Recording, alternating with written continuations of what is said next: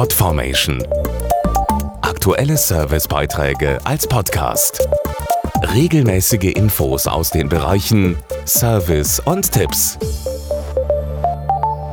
Eine wunderschöne Natur, viel Ruhe, aber auch die Möglichkeit, Sport zu treiben, von Wandern bis Mountainbiking. Urlaub im Gebirge ist im Trend. Ab 1500 Metern über dem Meeresspiegel spricht man übrigens vom Hochgebirge.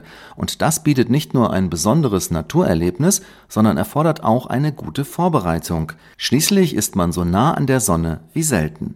Woran erkennt man einen Bergsteiger oder Bergführer meist ganz leicht? Richtig, am sonnengegerbten Gesicht. Ein klares Zeichen dafür, dass Sonnenschutz im Gebirge mindestens so wichtig ist wie am Strand. Dazu der Hautarzt Dr. Dr. Gerald Rehor. Was vielen äh, nicht bewusst ist, weil in den Bergen die Luftschicht dünner ist, nehmen die gefährlichen UVB-Strahlen in ihrer Intensität zu, nämlich pro 1000 Höhenmeter circa 10 bis 20 Prozent.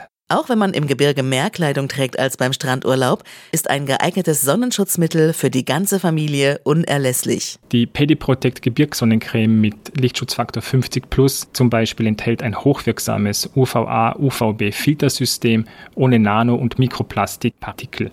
Sie schützt die Haut zuverlässig vor der stärkeren Strahlenbelastung in den Bergen.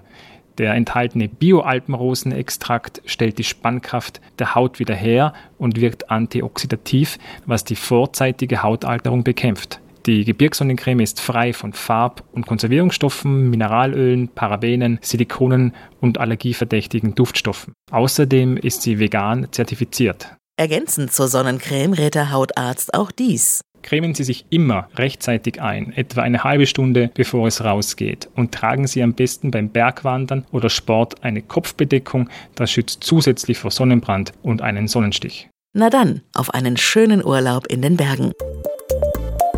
Podformation.de Aktuelle Servicebeiträge als Podcast.